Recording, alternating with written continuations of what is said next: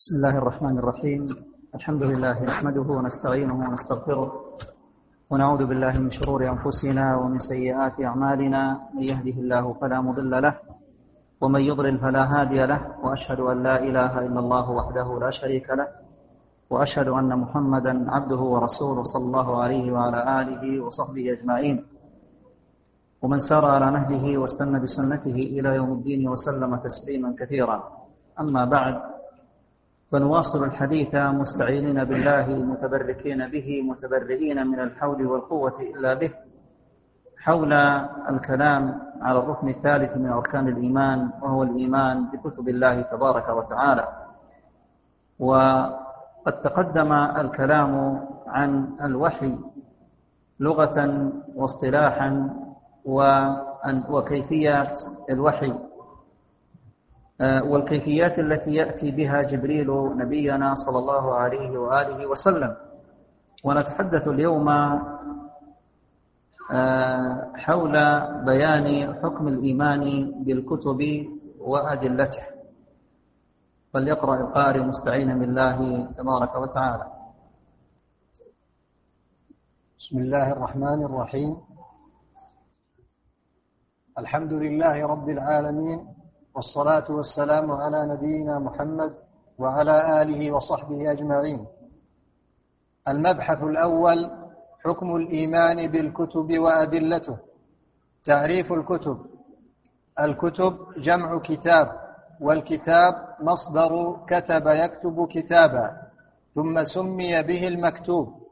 والكتاب في الأصل اسم للصحيفة مع المكتوب فيها كما في قوله تعالى يسألك أهل الكتاب أن تنزل عليهم كتابا من السماء يعني صحيفة مكتوبا فيها. والمراد بالكتب هنا الكتب والصحف التي حوت كلام الله تعالى الذي أوحاه إلى رسله عليهم السلام سواء ما ألقاه مكتوبا كالتوراة أو أنزله عن طريق الملك مشافهة فكتب بعد ذلك كسائر الكتب. هذا تعريف للكتب. يقول الكتب جمع كتاب. كتاب وكتب. والكتاب اسم ومصدر. اسم للشيء المكتوب ومصدر. يقال كتب يكتب كتابا. كتب كتابا وكتبا وكتابة. فكتاب مصدر واسم. يعني إذا أريد به الكتب الكتابة فهذا مصدر وإذا أريد به الشيء المكتوب فهو اسم. قال ثم سمي به المكتوب والكتاب في الأصل اسم للصحيفة مع المكتوب فيها. اسم للصحيفة مع المكتوب فيها كما في قول الله تبارك وتعالى يسألك أهل الكتاب أن تنزل عليهم كتابا من السماء. أن تنزل عليهم كتابا من السماء أي صحفا مكتوبة. صحفا مكتوبة. فإن الكتاب يراد به الصحف ويراد به الشيء المكتوب كما في قول الله تبارك وتعالى رسول من الله يتلو صحفا مطهرة فيها كتب قيمة. صحف فيها كتب. كيف صحف فيها كتب؟ يعني صحف فيها كتابات. صحف فيها كتابات قيمة. والمراد بالكتب هنا الكتب والصحف التي حوت كلام الله تبارك وتعالى الذي أوحاه إلى رسله عليهم الصلاة والسلام. سواء ما ألقاه مكتوبا كالتوراة فإن التوراة قد كتبها الله تبارك وتعالى بيده. التوراة كتبها الله تبارك وتعالى بيده وألقاها على موسى عليه السلام ألواحا. فأخذ الألواح وعاد بها ألواحا مكتوبة بكتابة الله تبارك وتعالى. أو ما أنزله الله تعالى عن طريق الملك على رسله وأنبيائه يشافههم بذلك فيعون كلام الله تبارك وتعالى الموحى إليهم ثم يملونه على كتبة الوحي فيكتب فكل ذلك كتاب من عند الله تبارك وتعالى. أي سواء ما نزل مكتوب من عند الله تبارك وتعالى أو ما كان وحيا يوحى ثم صار كتابة مكتوبة. نعم. حكم الإيمان بالكتب. الإيمان بكتب الله التي أنزل على رسله كلها ركن عظيم من أركان الإيمان وأصل كبير من أصول الدين لا يتحقق الإيمان إلا به وقد دل على ذلك الكتاب والسنة. فمن الكتاب قوله تعالى يا أيها الذين آمنوا آمنوا بالله ورسوله والكتاب الذي نزل على رسوله والكتاب الذي أنزل من قبل. ومن يكفر بالله وملائكته وكتبه ورسله واليوم الآخر فقد ضل ضلالا بعيدا. فأمر الله عباده المؤمنين في الآية بالدخول في جميع شرائع الإيمان وشعبه وأركانه. فأمرهم بالإيمان بالله ورسوله وهو محمد صلى الله عليه وسلم. والكتاب الذي والكتاب الذي أنزل على رسوله وهو القرآن. والكتاب الذي أنزل من قبل وهو جميع الكتب المتقدمة كالتوراة والإنجيل والزبور.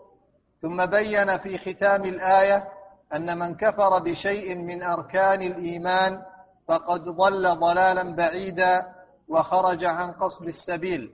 ومن أركان الإيمان المذكورة الإيمان بكتب الله. وقال تعالى ليس البر أن تولوا وجوهكم قبل المشرق والمغرب ولكن البر من آمن بالله واليوم الآخر والملائكة والكتاب والنبيين فأخبر عز وجل أن حقيقة البر هو الإيمان بما ذكر من أركان الإيمان والعمل بخصال البر الواردة في الآية بعد هذا وذكر من أركان الإيمان الإيمان بالكتب. قال ابن كثير هو اسم جنس يشمل الكتب المنزلة من السماء على الأنبياء حتى ختمت بأشرفها وهو القرآن المهيمن على ما قبله من الكتب. ولتقرير الإيمان بالكتب كلها أمر الله عباده المؤمنين أن يخاطبوا أهل الكتاب بقوله تعالى قولوا آمنا بالله وما أنزل إلينا وما أنزل إلى إبراهيم وإسماعيل وإسحاق ويعقوب والأسباط وما أوتي موسى وعيسى وما أوتي النبيون من ربهم لا نفرق بين أحد منهم ونحن له مسلمون. فتضمنت الآية إيمان المؤمنين بما أنزل الله عليهم بواسطة رسوله صلى الله عليه وسلم وما أنزل على أعيان الرسل المذكورين في الآية وما أنزل على بقية الأنبياء في الجملة وأنهم لا يفرقون بين الرسل في الإيمان في الإيمان ببعضهم دون بعض. فانتظم ذلك الإيمان بجميع الرسل وكل ما أنزل الله عليهم من الكتب. والآيات في تقرير هذا من كتاب الله كثيرة. وأما السنة فقد دلت كذلك على وجوب الإيمان بالكتب وأن الإيمان بها ركن من أركان الإيمان. دل على ذلك حديث جبريل وسؤاله النبي صلى الله عليه وسلم أركان الإيمان. فذكر النبي صلى الله عليه وسلم في إجابته الإيمان بالكتب مع بقية أركان الإيمان. وقد تقدم الحديث بنصه في الفصل السابق فأغنى عن إعادته هنا. فتقرر بهذا وجوب الإيمان بالكتب والتصديق بها جميعها واعتقاد أنها كلها من الله تعالى أنزلها على رسله بالحق والهدى والنور والضياء وأن من كذب بها أو جحد شيئا منها فهو كافر بالله خارج من الدين. هذا الكلام يتعلق بحكم بيان الإيمان بالكتب. ومعلوم أن الإيمان بالكتب ركن من أركان الإيمان. أن يؤمن العبد بأن لله تبارك وتعالى كتبا أنزلها على رسله سواء علم هذه الكتب أو لم يعلم. فيجب أن يؤمن إيمانا لا يخالطه شك بأن الله تبارك وتعالى أنزل كتبا على عباده فيها الهدى والنور يهدي بها الله تبارك وتعالى عباده إلى الصراط المستقيم وهي من موعود الله تبارك وتعالى الذي وعد به آدم وذريته حينما أهبط آدم وزوجه من الجنة إلى الأرض قال اهبطا منها جميعا فإما يأتينكم مني هدى فمن اتبع هداي فلا يضل ولا يشقى. وهذا الهدى هو ما حوته هذه الكتب وما جاءت به الرسل. فمن أركان الإيمان الستة الإيمان بكتب الله تبارك وتعالى. كما دل على هذا الكتاب والسنة من مثل قول الله تبارك وتعالى يا أيها الذين آمنوا آمنوا بالله ورسوله والكتاب الذي نزل على رسوله والكتاب الذي أنزل من قبل. والكتاب الذي نزل على رسوله هو القرآن. والكتاب الذي أنزل من قبل المراد به جنس الكتب فإن ال هنا في قوله الكتاب الذي أنزل من قبل ال هنا بالجنس أي جنس الكتاب أي جميع الكتب السابقة جميع الكتب السابقة. ومن يكفر بالله وملائكته وكتبه ورسله واليوم الآخر فقد ضل ضلالا بعيدا. فأمر الله تعالى عباده المؤمنين بالدخول في جميع شرائع الإيمان وشعبه وأركانه. وتبين بهذا أن الإيمان بكتب الله تبارك وتعالى ركن ركين من أركان الإيمان. لا يصح إيمان عبد حتى يؤمن بكتب الله تبارك وتعالى حتى يؤمن بها جميعها وأنها كلها من عند الله تبارك وتعالى.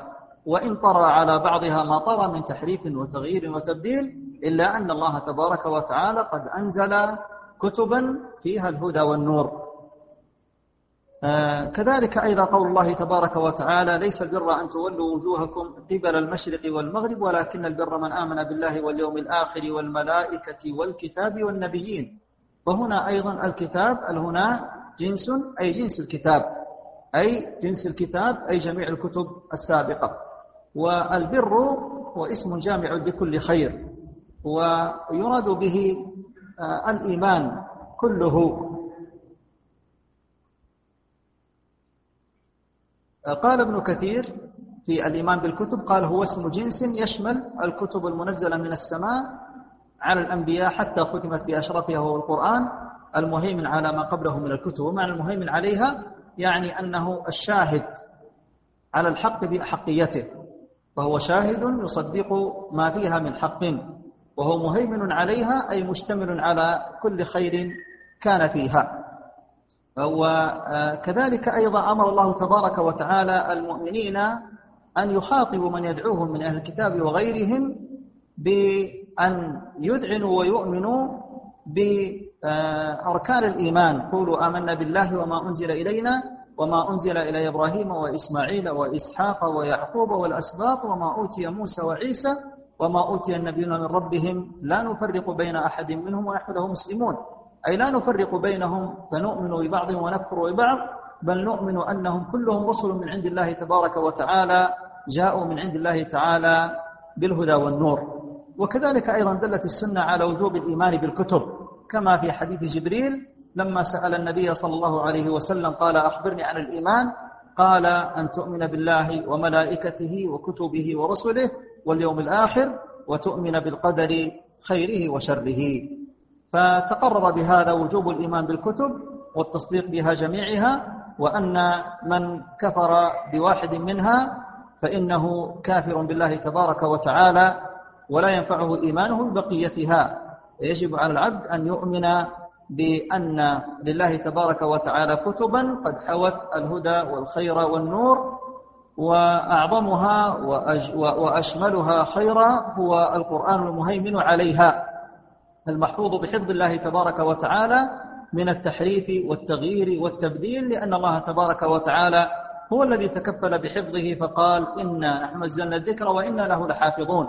وأما غيره من الكتب فإنها من عند الله تبارك وتعالى ولكن دخلها التحريف والتغيير والتبديل لأن الله تبارك وتعالى لم يتكفل بحفظها وإنما أمر أصحابها أن يحفظوها ومعلوم أن البشر إذا أمروا بحفظ شيء ضيعوه لأنهم ينسون ويجهلون ويخطئون.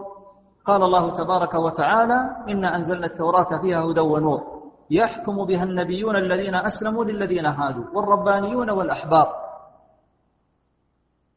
بما استحفظوا من كتاب الله وكانوا عليه شهداء. فهنا قال بما استحفظوا أي بما أمرهم بحفظه. وأما القرآن فلم يستحفظنا الله إياه وإنما تكفل هو بحفظه. فالله تعالى حافظ كتابه وأمر أهل الكتب أن يحفظوا كتبهم فدخل التحريف وحفظ الله تبارك وتعالى كتابنا من التحريف والتغيير والتبديل. نعم. ثمرات الإيمان بالكتب وللإيمان بالكتب آثاره العظيمة على المؤمن فمن ذلك أولا شكر الله تعالى على لطفه بخلقه وعنايته بهم حيث أنزل إليهم الكتب المتضمنة إرشادهم لما فيه خيرهم وصلاحهم في الدنيا والآخرة. ثانيا ظهور, حك ظهور حكمة الله تعالى حيث شرع في هذه الكتب لكل أمة ما يناسبها وكان خاتم الكتب القرآن العظيم مناسبا لجميع الخلق في كل عصر ومصر إلى قيام الساعة. ثالثا إثبات صفة الكلام لله تعالى وأن كلامه لا يشبه كلام المخلوقين وعجز المخلوقين عن الإتيان بمثل كلامه. هذه بعض ثمرات الإيمان بكتب الله تبارك وتعالى. من هذه الثمرات أولا شكر الله تبارك وتعالى على لطفه بخلقه وعنايته بهم حيث أنزل إليهم الكتب المتضمنة إرشادهم لما فيه خيرهم وصلاحهم في الدنيا والآخرة. فلم يتركهم الله تبارك وتعالى هملا ولم يتركهم الله تعالى سدى ولم يتركهم الله تعالى في ضلالة عمياء. لا يعرفون كيف يعبدون ربهم تبارك وتعالى بل أنزل الله عز وجل عليهم هدى ونور. فإذا استناروا بهذا النور واهتدوا بهذا الهدى رضي الله عز وجل عنهم وأرضاهم وعادوا إلى دارهم الأولى وسعدوا في دنياهم وبعد مماتهم. كما وعد الله عز وجل آه، في قوله تبارك وتعالى فإما يأتينكم مني هدى فمن اتبع هدايا فلا يضل ولا يشقى. فيحمد العبد ربه تبارك وتعالى على أنه آه، أنزل هذه الكتب التي بها يهتدي العباد وبها يعلمون ما يصلحهم وما يضرهم ويعرفون كيف يعبدون ربهم تبارك وتعالى وبها يتعظون ويعتبرون وإليها يتحاكمون وبها يتقاضون. فيشكر الله عز وجل على لطفه وعنايته بعباده أنه أنزل إليهم هذه الكتب التي فيها الهدى والنور. كما قال الله تبارك وتعالى في وصف كتابه القرآن الكريم قد جاءكم من الله نور وكتاب مبين يهدي به الله من اتبع رضوانه سبل السلام ويخرجهم من الظلمات إلى النور بإذنه ويهديهم إلى صراط مستقيم. وكذلك أيضا ما وصف الله عز وجل به الكتب السابقة في قول الله تبارك وتعالى نزل عليك الكتاب بالحق مصدقا لما بين يديه وأنزل التوراة والإنجيل من قبل هدى للناس هدى للناس. فهذه الكتب هداية يهتدي بها عباد الله في عبادة لربهم تبارك وتعالى حتى يعبدوا ربهم على وفق هدى لا على وفق هوى. فيشكر العبد ربه على هذه النعمة. هذه الثمرة الأولى للإيمان بالله تبارك وتعالى.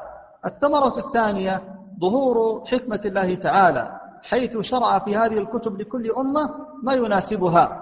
وكان خاتم الكتب القرآن العظيم مناسبا لجميع الخلق في كل عصر ومصر إلى قيام الساعة. الله تبارك وتعالى عليم حكيم يضع كل شيء في موضعه. ومعلوم أن البشرية قد تطورت آه، على مر العصور والأزمان في آه، تفكيرها وفي ثقافاتها وفي احتياجاتها وفي معارفها. وينزل الله عز وجل على كل أمة من الكتب ما فيه صلاحها واستقامة أحوالها وأمورها. آه، كما قال تبارك وتعالى لكل أمة جعلنا منسكا هم ناسكوه وكما قال لكل جعلنا منكم شرعة ومنهاجا. ولما شاء الله تبارك وتعالى أن يختم هذه الرسالات أنزل الله تبارك وتعالى على نبيه محمد صلى الله عليه وسلم بعد أن وصلت البشرية إلى حد النضج أنزل عليهم كتابا قد حوى الخير كله وهو صالح ومصلح لكل زمان ومكان وذلك بما فيه من نصوص عامة وقواعد كلية عامة يندرج تحتها من الجزئيات ما لا يتناهى. فكل من نظر في هذا الكتاب وفتح الله عز وجل عليه بمعرفة قواعده الكلية وأصوله العامة يعلم أن فيه الكفاية والهدى والنور. فمن حكمة الله تبارك وتعالى أنه شرع لكل أمة ما يناسبها حتى جاءت هذه الأمة فجعل كتابها آه، خاتما للكتب وصالحا ومصلحا للعباد في كل عصر ومصر. كذلك أيضا إثبات صفة الكلام لله تبارك وتعالى. إثبات صفة الكلام لله تبارك وتعالى وأن كلامه لا يشبه كلام المخلوقين. وعجز المخلوقين عن الاتيان مثل كلامه. فإن هذه الكتب هي كلام الله تبارك وتعالى. كلام الله تبارك وتعالى. إما تكلم به وكتبه أو أن الله تبارك وتعالى أوحاه إلى جبريل فأوحاه جبريل إلى رسل الله وأنبيائه وبلغوه إلى عباد الله تبارك وتعالى. فهو كلام الله تبارك وتعالى وهو معجز. يعجز العرب عن الاتيان بمثله. لأنه كلام لا يأتيه الباطل من بين يديه ولا من خلفه. آه، وأعظمها في ذلك القرآن الكريم الذي تحدى الله عز وجل العرب أن يأتوا بمثله. قل لئن اجتمعت الإنس والجن على أن يأتوا بمثل هذا القرآن لا يأتون بمثله. ثم تحداهم أن يأتوا بمثل عشر سور مثله فعجزوا. ثم تحداهم أن يأتوا بسورة واحدة مثله فعجزوا. فدل هذا على إعجاز القرآن.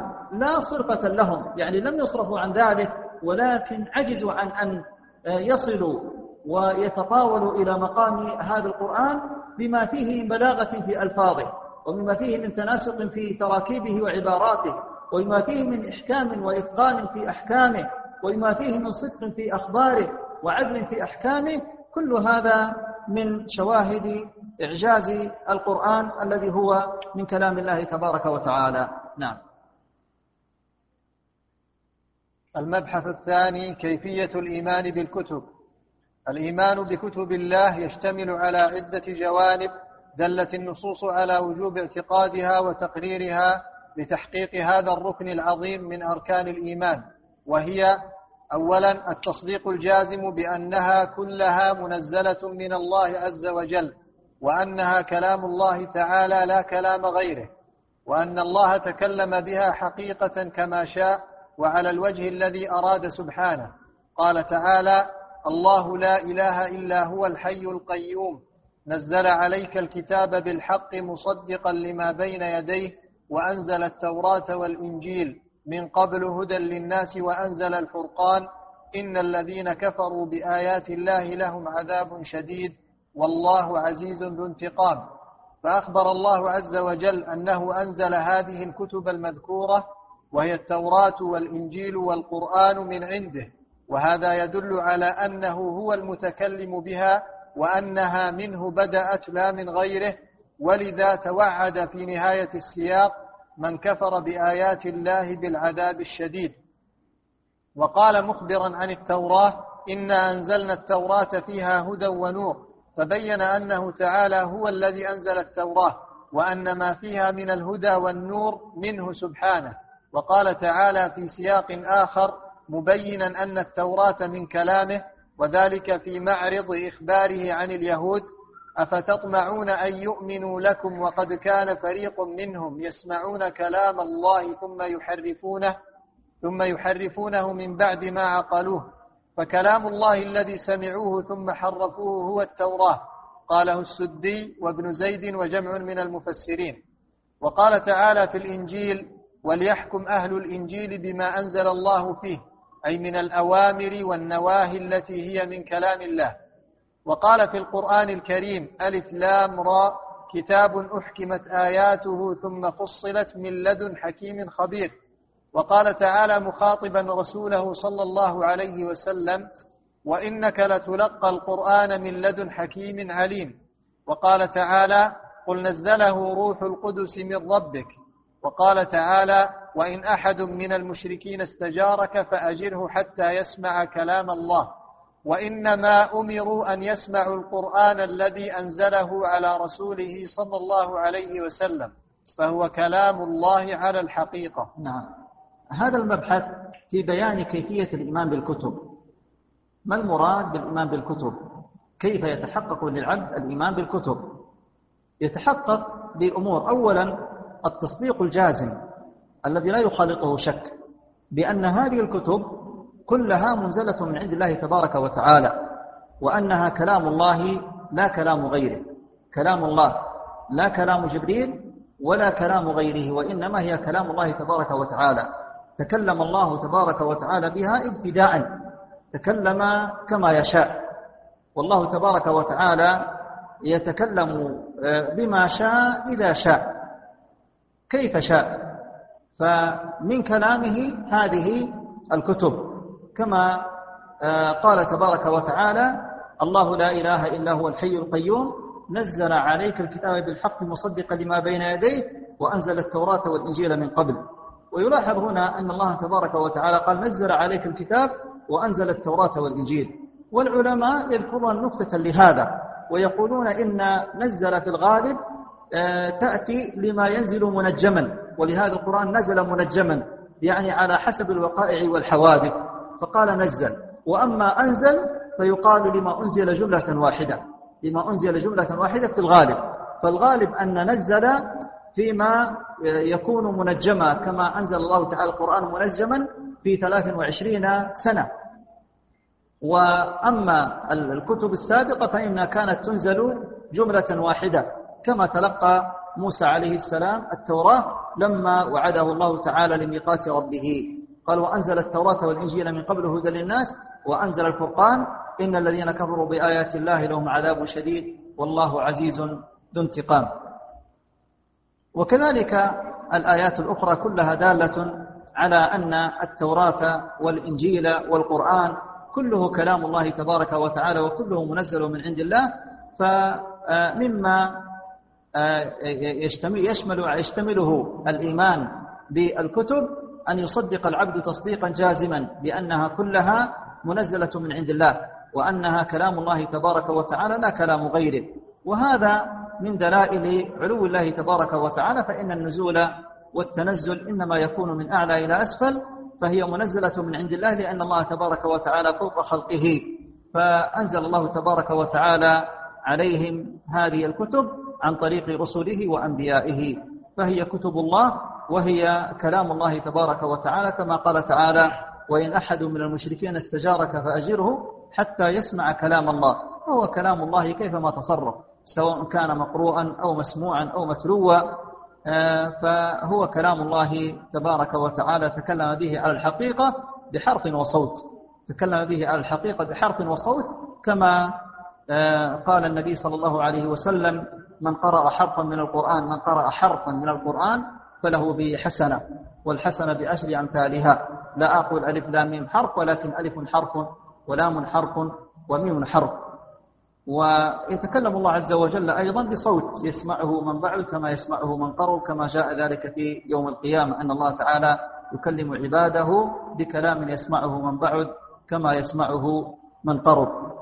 آه، فكل هذا آه، مما يشتمل عليه أو آه، يدخل ضمن الإيمان بكتب الله تبارك وتعالى التصديق الجازم بأنها كلها منزلة من عند الله. وأنها كلام الله تعالى لا كلام غيره. والله أعلم. صلى الله وسلم على نبينا محمد وعلى آله وصحبه أجمعين.